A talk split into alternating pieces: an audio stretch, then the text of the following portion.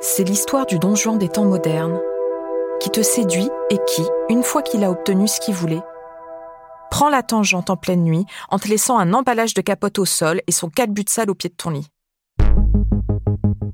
C'est d'une effrayante banalité. Alors euh, voilà, il a fini, euh, il a eu ce qu'il avait envie d'avoir et il se casse. Quoi. Il y a toujours en effet ce problème, si je suis trop respectueux, peut-être qu'elle va croire que je suis amoureux. En fait, à partir du moment où on a couché avec quelqu'un, à quel point ça nous engage?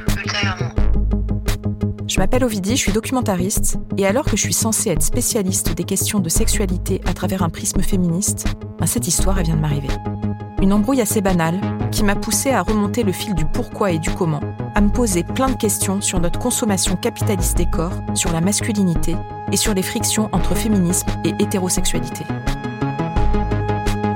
Rien, c'est avant tout un rapport de pouvoir, pas seulement sur les femmes, mais ça continue d'être un rapport de pouvoir entre les hommes. À chaque fois qu'on est dans une relation intime avec un mec, on va prendre la charge mentale de ses émotions, de ses problèmes. Ce qui l'a fait paniquer, c'est peut-être la complexité de ce qui allait se passer, le rapport de force surtout. Le rapport de force.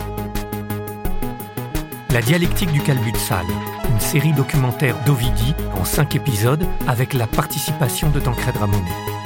À écouter à partir du 14 avril dans le podcast Le cœur sur la table.